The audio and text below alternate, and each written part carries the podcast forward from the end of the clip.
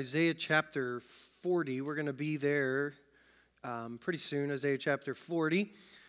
And so, thank you for your prayers. I continue to ask that you keep me in prayer in the weeks ahead and uh, believing that God's going to do something through this. I want to, I, I just believe that every sickness, every disease, every besetting sin, every problem, every relationship issue in our lives is an opportunity for you and I to start exercising faith. How many of you know your physical body doesn't grow without exercise? I mean, it grows, but it doesn't actually grow healthy without exercise. Okay? Our faith doesn't grow if it is not exercised. And so many of us focus on the outcome. We think if we, you know, if we contend for something and then the outcome isn't what we expected, that we didn't exercise our faith. But we did. It just didn't produce what we thought it would produce. And so don't focus on the outcomes, focus on exercising your faith. And so we've been in this series called Awakening Pure Worship. It's based on the book by Jeff Deyo. There are more copies available at the Welcome Center for $15. The study guides for the next couple weeks for our huddles are out there.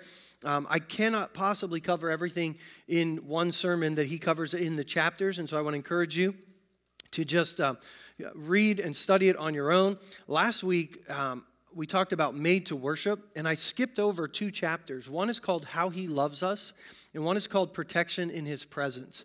Um, such profound stuff in there about what God has made available to us that many of us don't walk in and live in. So I'd encourage you to read those and uh, no, I just felt like coming into this year, this was a message that God laid on my heart um, for us as a body that we would learn to worship Him, that we would learn to love Him with all of our heart, mind, soul, and strength, and that we would learn to love others. And so when we're finished with this series, we're actually going to go into a series that I know you're going to love. It's called Unoffendable. Unoffendable. I know you're all excited already, I can tell. And we're going to learn how to live. How many of you know we live in a society where we're so easily offended? I mean, we're just offended by the way people look at us, the way people dress, the way people talk to us, when, when they don't talk to us. I mean, all these different things. We're just so easily offended. We're going to become unoffendable. And we can because of the power of the Spirit that lives in us. And so, uh, if you're not looking forward to that, you might want to skip March and April. Um, but otherwise, we're going to be in that series, and I know you're going to love it. I know we're going to grow through it. And so, um, Awakening Pure Worship, we've been answering the questions what is worship? This is where we started, and we learned that worship is not just singing, worship is every part of our lives. Everything we do is an act of worship unto God, and worship touches or should touch every part of our lives, not just one area of our lives. But we learned also that singing is worship and that singing is actually a powerful weapon that God has given to us. And not only that, but God Himself, the scriptures teach us, sings over us. He sings over you. I don't know if your vision of who you think God is allows for that or not, but um, He's told us He does it. So you need to conform your vision of what you think God is like to who He says He is. And so what is worship was the beginning. Then we talked about why we worship. Worship transforms our lives. We become what we worship. And so when we worship God, we become like Him. We were actually made for worship, is what we dug into last week. And now we are on who are we worshiping? Who are we worshiping? Now, I know that you're like, uh, God. Yes. And so we're going to spend a couple weeks talking about God. And I know that some of you think, well, I think I know God. And all of us know Him, or we probably wouldn't be here to some extent. But I bet all of us haven't yet known Him as much as we can. I know that because we're going to find out in the book, he tells us that he is unknowable, even though he is knowable. And so I've actually patterned my points this week after Robert Morris. And so Janet's going to have to tell me after how I did um, because I, actually, as I was writing them down, I'm like, these sound like Robert Morris points. And I haven't listened to Robert in a while, but uh, um, we'll see how I did. And so we're going to talk about who we worship. And uh, the first thing I want us to talk about is uh, I didn't put them on the screen, so you're going to have to pay attention and write them down if you're taking notes. The first thing is we worship a great, big, awesome God. We worship a great, big, awesome God. 1 Timothy chapter 6 said, God is the blessed and only ruler the King of kings and Lord of lords, who alone is immortal and who lives in unapproachable light, whom no one has seen or can see. To him be honor and might forever. Amen. That's pretty profound and pretty powerful. I mean, I think we sometimes we we lose sight of who God is. We lose sight of how great he is, how big he is. And one of the ways that we get a better understanding of how great he is is through his word. We read scriptures like this and some of the other ones we're going to look at, and we meditate on them, and it just enlarges our view of who God is. And another way is through worship. As we begin to worship him, we begin to realize he's way bigger than we gave him credit for. Now, I know that most of us would say, I know God is big, I know he's great, but here's the thing no matter how great you think he is, he's greater than you're even able to imagine. So you could actually grow in your understanding or in your experience of how great he is. Because I know that we all believe God is great and big and awesome, but then I wonder why we get so upset when things don't go our way in life. I mean, most of our problem is a small view of God. And if we would enlarge our view of God, I feel like we would have we wouldn't have less problems, but we would have less reactions to our problems. And he is all powerful. He is totally supreme. He is far above every other power, far above every other power. He dwells in unapproachable light. And so anything that you and I have imagined about him has, has been too limiting because he is greater than our ability to even comprehend. No one has ever seen him, and no one can ever see him except through Christ. Christ came as the visible image of the invisible God. That's what the scripture tells us. In fact, the only way you and I can even know him is because we have Christ, because he has made him known to us. How about Psalm chapter 145, verse 3? God, great is the Lord and greatly to be praised. His greatness is unsearchable. I love that word.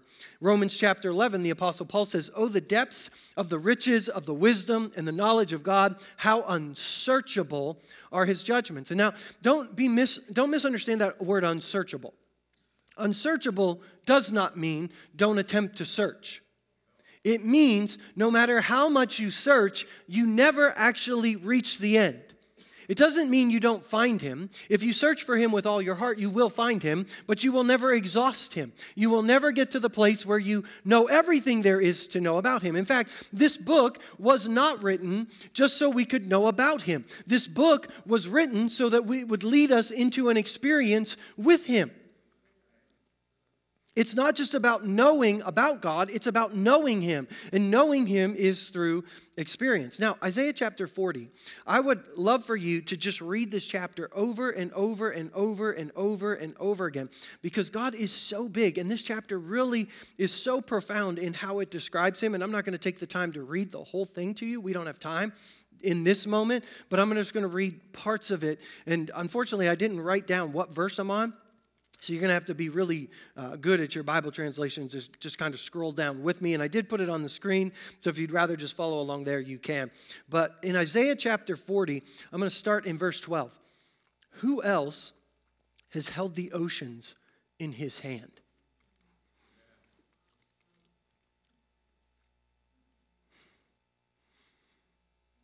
I don't know if you've ever stood on the shore of an ocean I actually have never done this, but I, I kind of wish now I had. Um, but as you stand on the shore of an ocean, and just imagine, I mean, that's just one of the five oceans that we have. Do we have five oceans? Those of you still in school. I was never very good at geography. Um, but God holds all of them in his hand. I mean, we read that, that short phrase and we just move on. And we ought to read that phrase and just fall on our face. He's so he's so big. Who has measured off the heavens with his fingers? I, I mean, I don't know if you've seen, I believe it's called Indescribable by Louie Giglio, where he describes how big the universe is. If the earth was a golf ball, you know, he's so big. He measures the universe, the heavens, with his, his fingers, the span of his hand. Who else knows the weight of the earth? Who has weighed the mountains and hills on a scale? And then skip down. For all the nations of the world are but a drop in the bucket. A, a drop. They are nothing more than dust on the scales. He picks up the whole earth as if it was just a grain of sand. God sits above the circle of the earth. The people below seem like grasshoppers to him. He spreads out the heavens like a curtain makes his tent from them. To whom will you compare me? Who is my equal? asked the Holy One. Look up into the heavens. Who created all the stars? Who he brings them out like an army, one after another, calling each by its name. Because of his great power and incomparable strength, not a single one is missing. We just take for granted that we're going to go look up and there's going to be stars. We just take for granted that tomorrow morning the sun is going to come up. You, we don't even worry about it. How many times how many of you can't sleep at night because you're afraid the sun's not coming up tomorrow? And yet that's a big thing. We trust God for the big things. We just don't trust him for the little things like cancer, depression, anxiety, the little things. I'm not saying it's a little thing, but compared to the sun coming up or the earth falling off its axis, it's a little thing.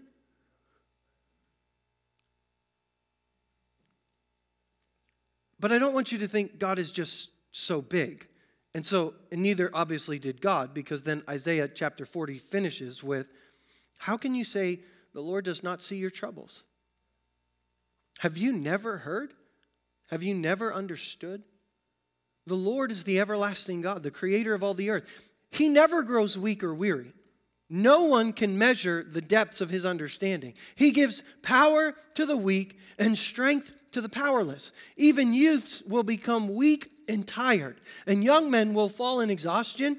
But those who trust, some of your translations will say, those who wait on the Lord. Those who trust in the Lord will find new strength. They will soar high on wings like eagles. They will run and not grow weary. They will walk and they will not faint.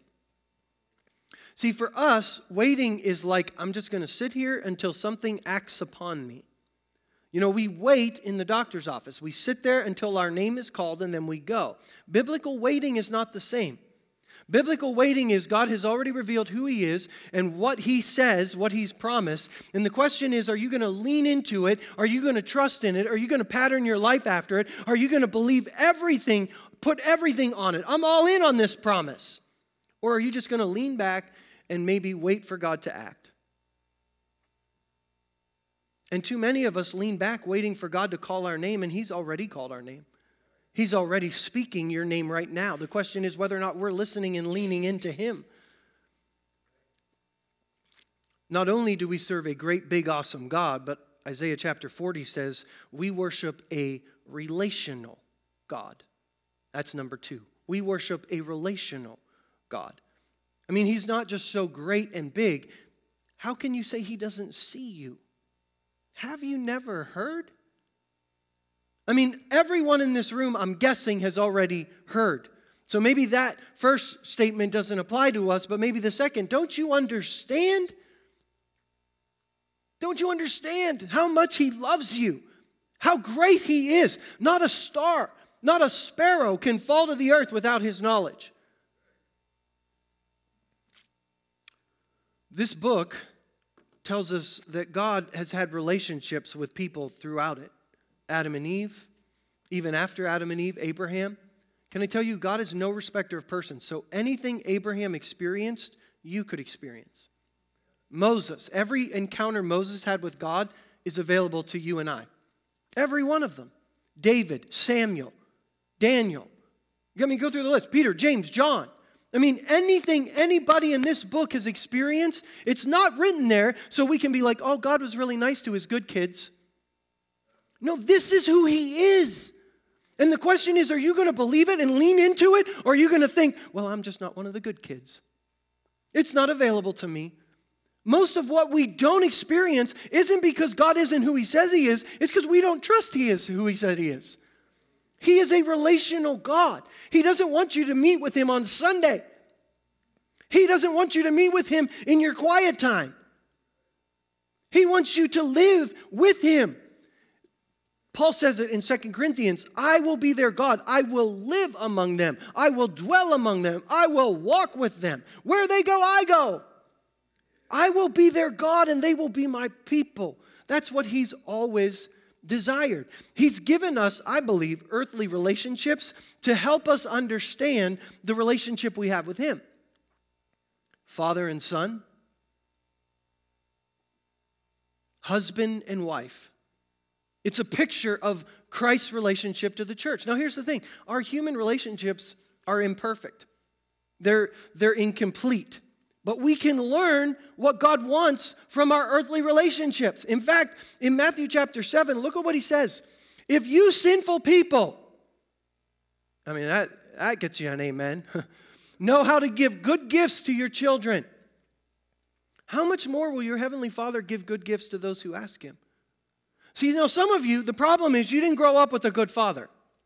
So this, this means nothing to you. But I want you to imagine, surely at some point in your life, you've seen a good father. You've seen someone and said, Man, I wish that would have been my dad.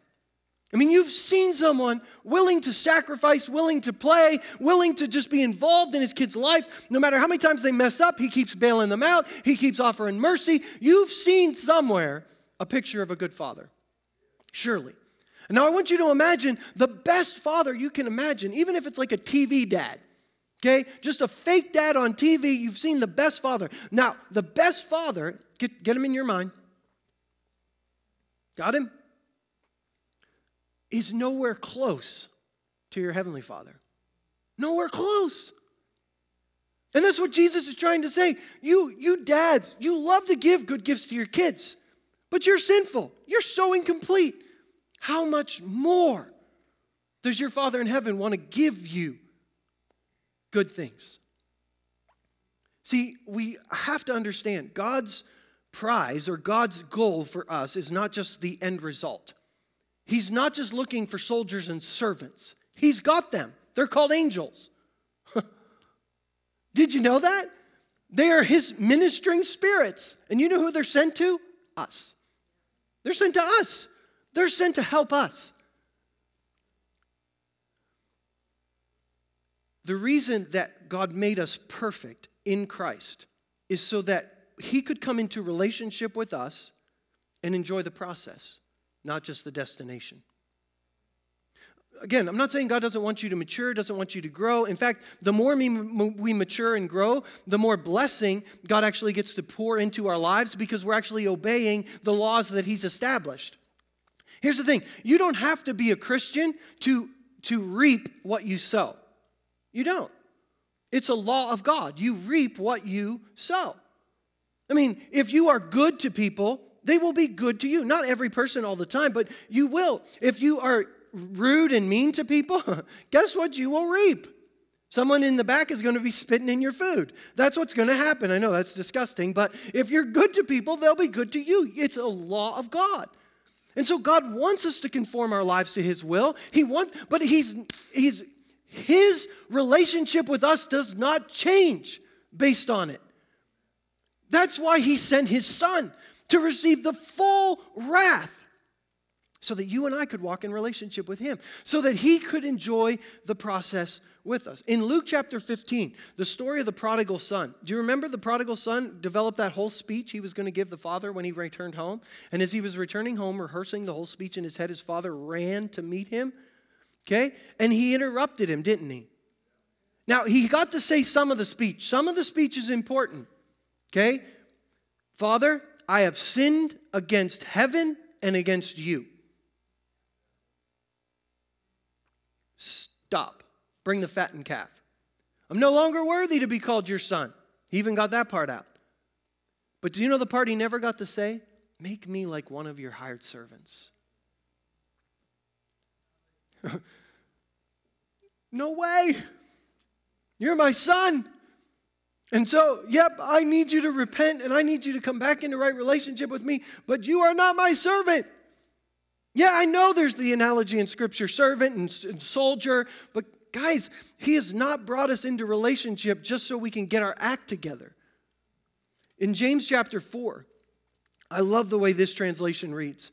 James 4 says, Do you think that Scripture says without reason that the Holy Spirit, whom God caused to live in us, jealously wants us exclusively to Himself in order to pour out His grace on us more generously? You know why God wants us to conform our lives to His will? Because He gives grace to the humble.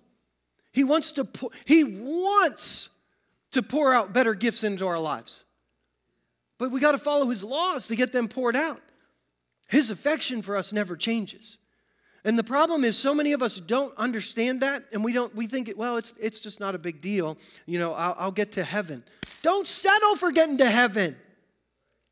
Settle for nothing less than full restoration. God designed you for a relationship that looks just like Abraham, Moses, David, Peter, James, and John.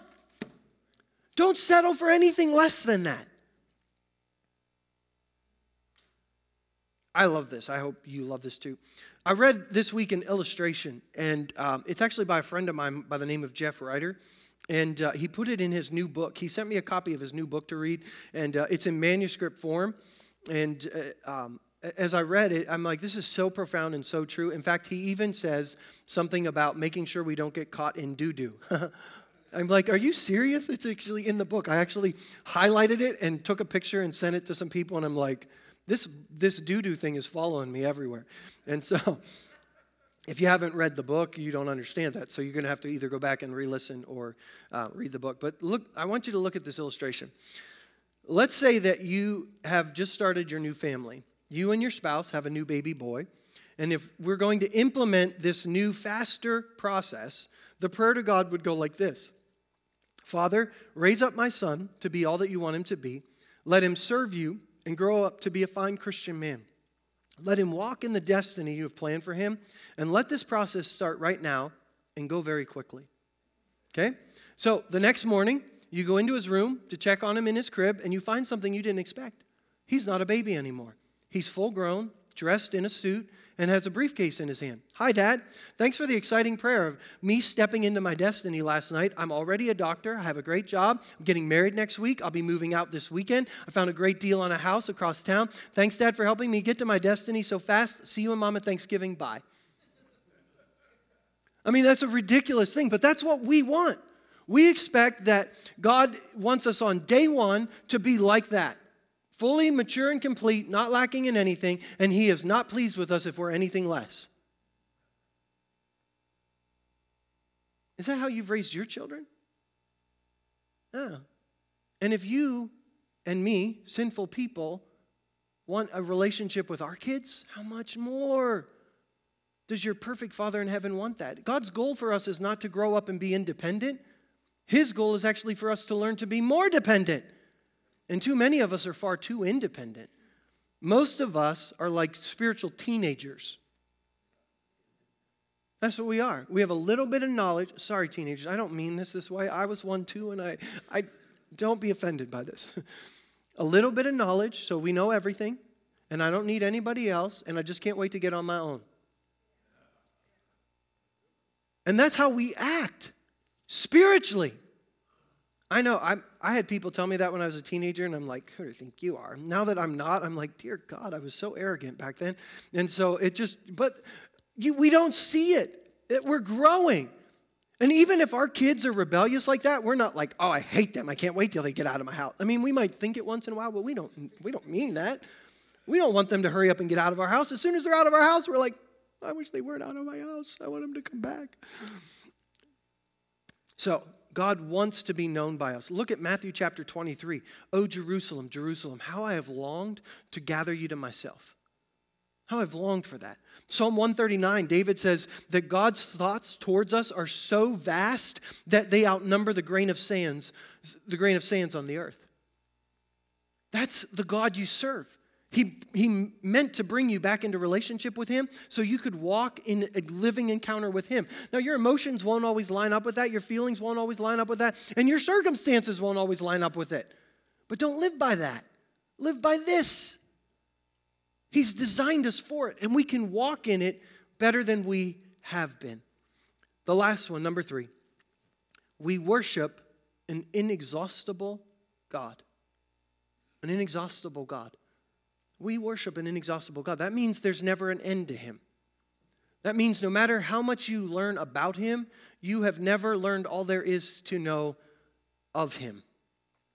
In fact, He exists in three parts that we don't understand Father, Son, and Spirit.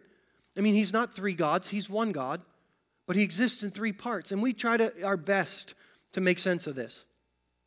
Well, God is like an egg. You know, he's like a yolk and a white and a, a shell. You get it? No.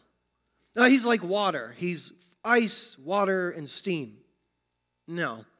And here's the problem there's really no way to explain it in a way that you can fully grasp it. Why? Because he's unsearchable and he's inexhaustible.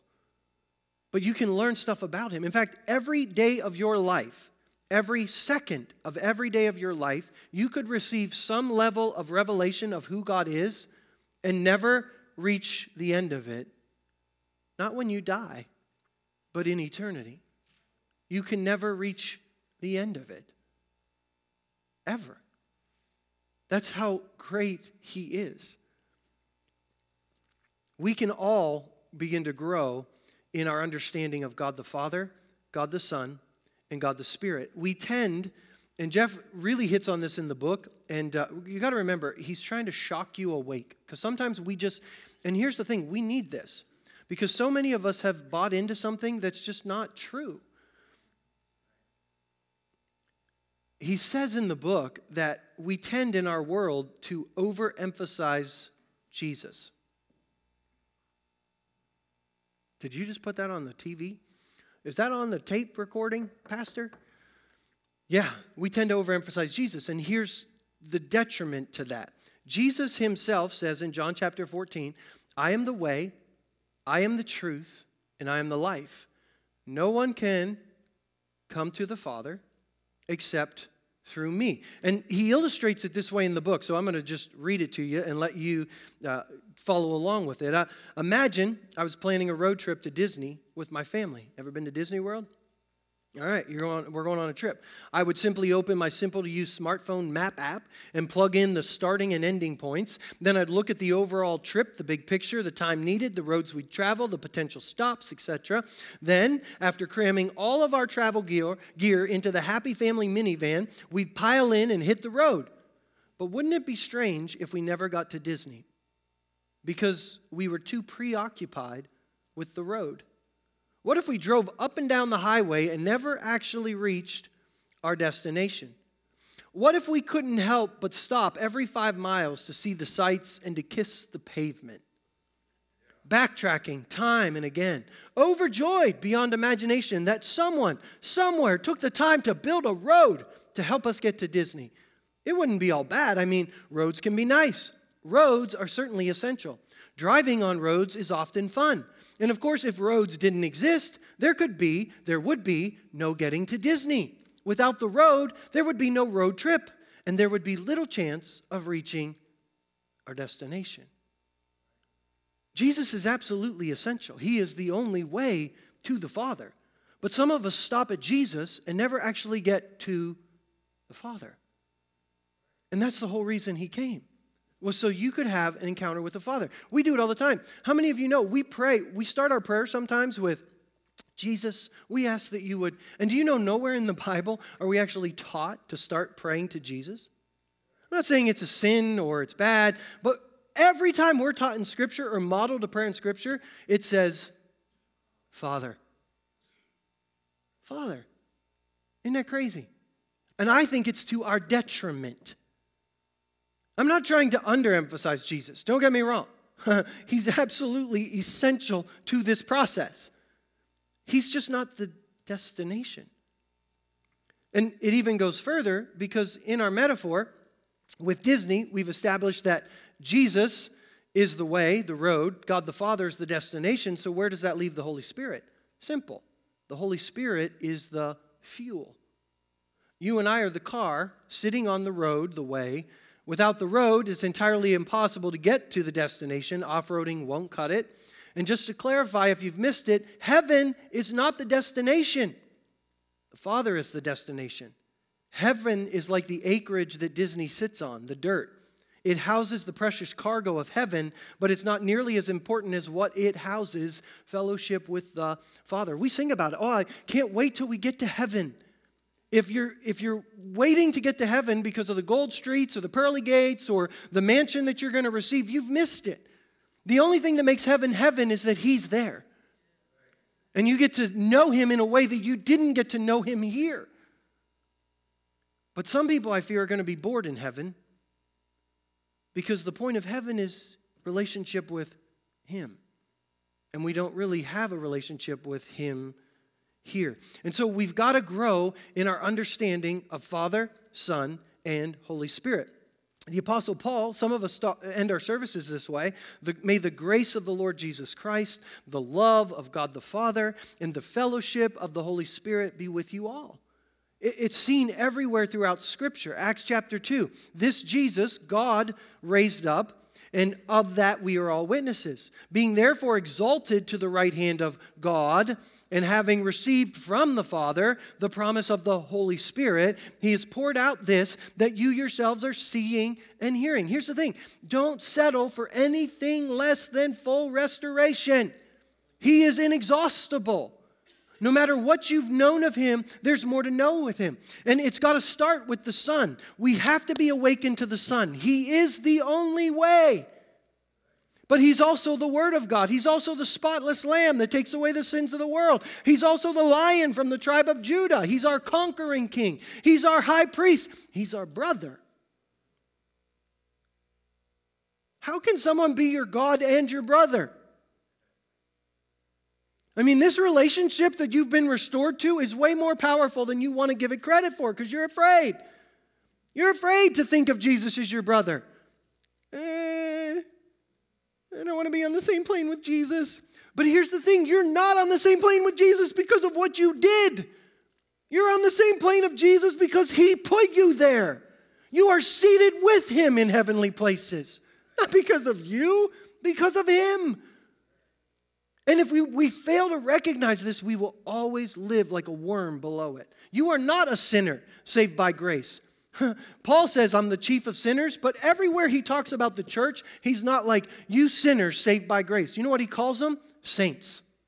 You are saints of God, seated with Christ in heavenly places. That's who you are. That's what you've become. That's how powerful salvation is. He is our Savior, He is our Lord. So many more we could talk about. We don't have time. We need to be awakened to the Son. We need to be awakened to the Spirit. All of us in this room that grew up in church have preconceived ideas about the Holy Spirit. And I don't think any of us are completely right. Some people are so afraid of the Holy Spirit because they've seen excess and they've seen abuse and they've seen things and they've been taught things that aren't true and aren't in Scripture. And because of that, they don't want anything to do with the Holy Spirit. Others of us, on the other extreme, um, uh, you know, we're baptized in the Holy Spirit, we speak in tongues, but our lives are terribly void of power, they're terribly void of life, and they're terribly void of fruit. So I don't know what experience that we've had, but we're not letting that experience actually take over our lives like it's supposed to. And so our preconceived ideas of what the Holy Spirit is supposed to do and look like don't always come from the scripture. But Jesus did teach us about the Spirit. In John chapter 14, he says, I will ask the Father, and he will give you another advocate to help you and be with you forever, the Spirit of truth. The world cannot accept him because it neither sees him or knows him, but you know him, for he lives with you and will be in you. See, Jesus says, and not just in this passage, that the Spirit had been with them and later would be in them. In John chapter 20, he breathes on them and says, Receive the Holy Spirit. They, re- they react to that, they respond to that. There's a physical manifestation that happens. They receive the Spirit. I believe he's in them. Okay? In Luke chapter 24 and Acts chapter 1, it's also said by Jesus that the Holy Spirit would come upon them. When we think about the Holy Spirit coming upon people, don't think about the Holy Spirit coming down to descend upon people. He doesn't come down to descend upon people, He's in you. He comes up on you. There isn't a upon moment with the Holy Spirit that gives you power for life. It's an experience that is talked about in Scripture to be baptized with the Spirit and fire. Paul tells us in Ephesians, be continuously filled with the Spirit. He tells us to pray in the Spirit in two places. Jude also tells us that. There is an awakening to the Holy Spirit that needs to take place in our lives. And we do not want to settle for anything less than full restoration. The Spirit is with all men right now. He's with them, drawing people to salvation. Okay? The scripture says he's on the earth, he's active, he is drawing people to salvation, and the Holy Spirit draws us to salvation. He is with us. When you come to salvation, when you put faith in Christ, he comes in us. He starts teaching us, he starts helping us, he starts guiding us, but he comes upon us for power. And some of us, well, if the Lord wants me to have it, then I'll get it. No one in Scripture really gets it by not asking for it. You say, what about Cornelius? He didn't ask for it. Au contraire. This guy prayed day and night. He was asking for everything God was ready to dish out. He didn't know what the Spirit was like, but he was asking for it. You can't just wait. Oh, okay, God, I'm just waiting for the Holy Spirit. Lean into it. Shut off a television show or so. Skip a meal or two. How about you want to have a relationship with the Spirit? And then I think we need to be awakened to the Father. We need to be awakened to the Father. I believe this is what ails many of us. There's a misunderstanding of who our Father is. He's a good Father, and we failed to reconnect with Him. But look at some of the stuff Jesus says about it. In that day, you will no longer ask me anything. Again, don't, you know, don't panic. If someone prays and says Jesus, you know, don't freak out on them and be one of those crazy, um, you know, sign carriers. Don't pray to Jesus, it's a sin. They're not saying that.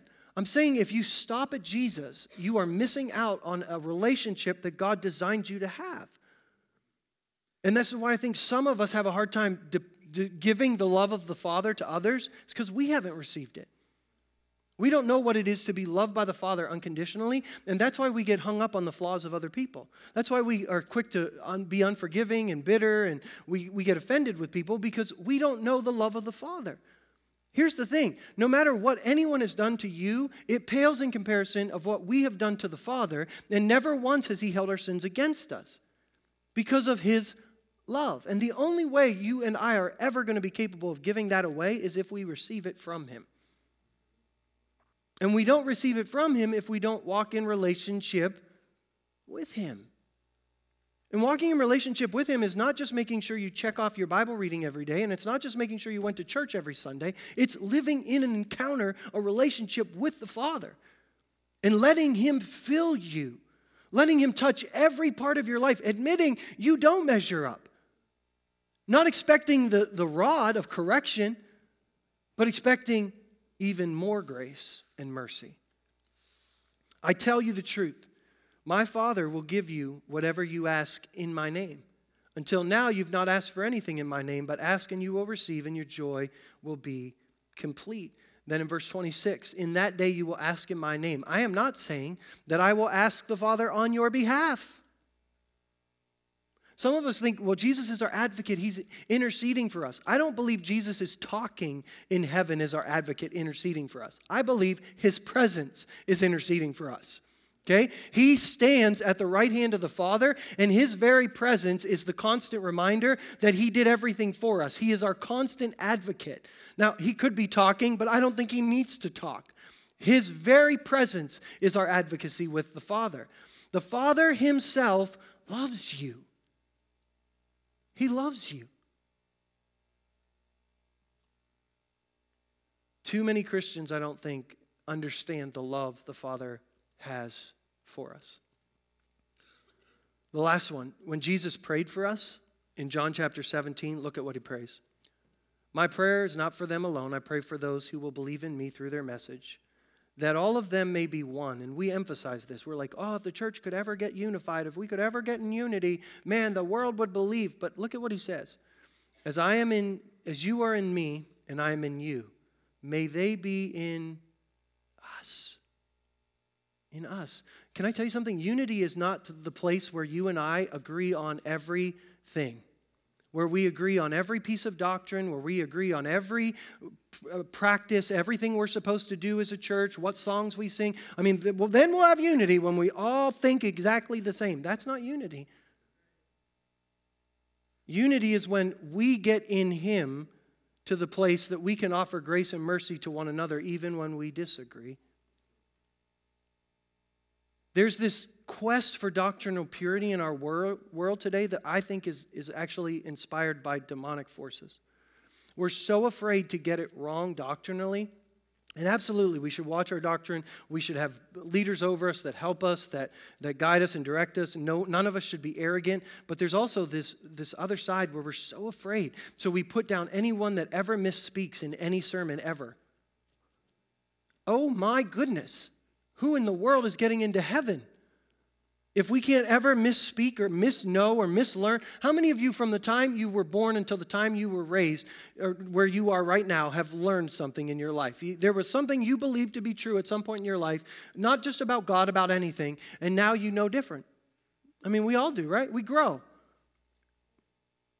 My theology is perfect in Christ. It doesn't mean I should be lazy, doesn't mean I shouldn't study. But we cannot live in this fear that if we get, if we get it wrong, man, you're out. And that's what keeps the world from believing. That's what keeps us from experiencing unity. We don't know the love of the Father. I think we need to be awakened to the Son, awakened to the Spirit, and awakened to the Father. And so some of you are in this room and you maybe don't have a relationship with the Father at all. You have not been awakened to the Son. You have not come to a place where you've surrendered your life to Christ. You have believed in His sacrifice for you to give you everything you need, to put you on right standing with God. Today, you need to be awakened to the Son. Some of you need to be awakened to the Spirit. I'm, not saying you never were baptized in the Spirit or you never, you know, spoke in tongues at all, but you need to be awakened to the Spirit, the power of the Spirit, the life of the Spirit, the fuel of the Spirit. Every day of our lives, we should live with expectation that anything could happen today. If the same spirit that raised Christ from the dead lives in me, today could be a day. I mean, how dare we treat this moment casually? How dare we just wander in here at whatever time we get there and, you know, just maybe sing a couple songs? How dare we not say, God, today is pregnant with possibility. Today could be the day you move upon me to lay my hands on the sick or someone's going to die and we're going to raise them from the dead. I mean, today could be the day. You need to be awakened to the Spirit, not awakened to emotionalism, not awakened to some fanaticism, but awakened to the power of the Spirit that transforms your daily life. You're going to walk into work every day. Oh, just another day. No, today is a day. Today's the day of salvation. You need some of you need to be awakened to the Father. You need to be awakened to the love of the Father. I can't explain it to you. I can only tell you that in the moment that you just receive it, it's so amazing.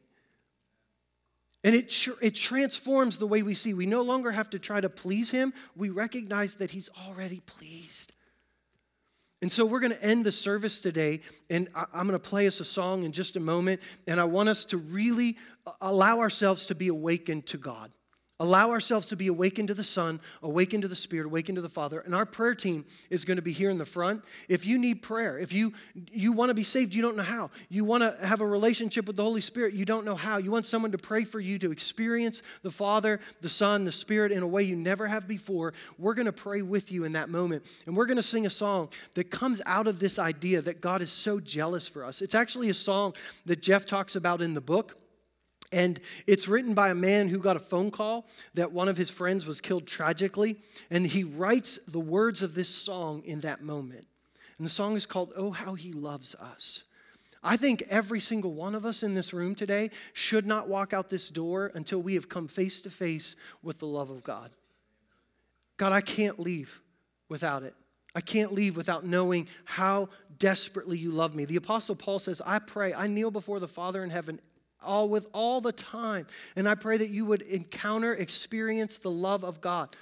That you would experience the love of God. Even though it's so great, you'll never fully understand it. It's not like you can say, Well, Pastor, I've experienced the love of God all week. great! But you know what? There's more. You could experience it every second of every day of your life and never exhaust the love of God. It's so high, wide, deep, and long, you can't ever reach the end. And here's the thing if you're having trouble bearing fruit in your life, discipline is not what you need. I mean, yeah, it is, but the way to get it is your connection to the vine. It's the love of the Father. Because if we stay connected to Him, we bear fruit. It just flows out. I want to be transformed from the inside out. And so stand with me. And I want to encourage you if you need if you need prayer, our prayer team is here in the front. If you want to just find a place to pray on your own, you're more than welcome to do that. But let this song just resonate in your heart as we sing it together and then I'll dismiss in just a few moments.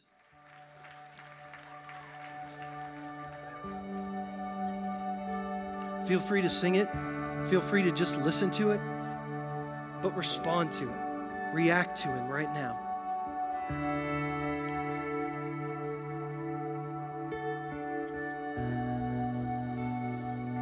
Need prayer to experience the love of the Father, the fellowship of the Holy Spirit, the grace of Jesus, we're here for you.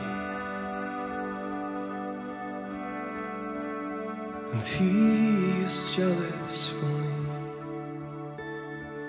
Like a hurricane. I am a tree bending beneath the weight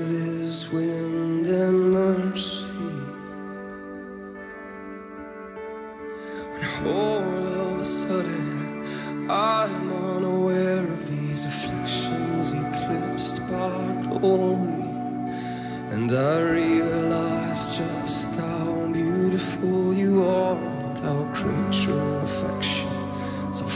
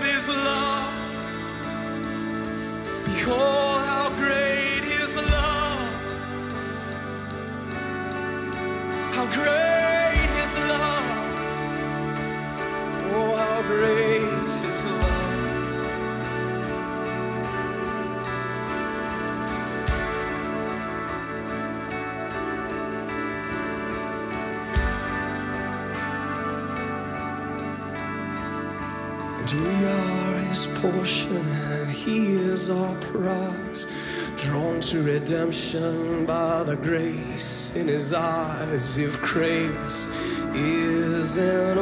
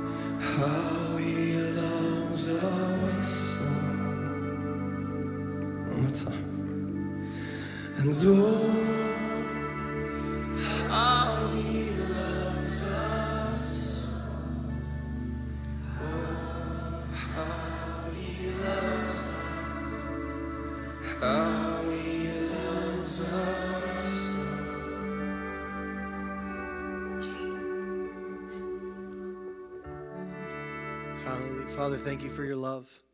Thank you for your love. I pray today that everyone would experience the love of the Father in this place. God, that even though your love is so wide, so long, so high, and so deep that we can never fully understand it, God, help us to grow in it. Help us to experience it today more fully than we have before. Father, may your grace, may your love, may your fellowship be with each of us today.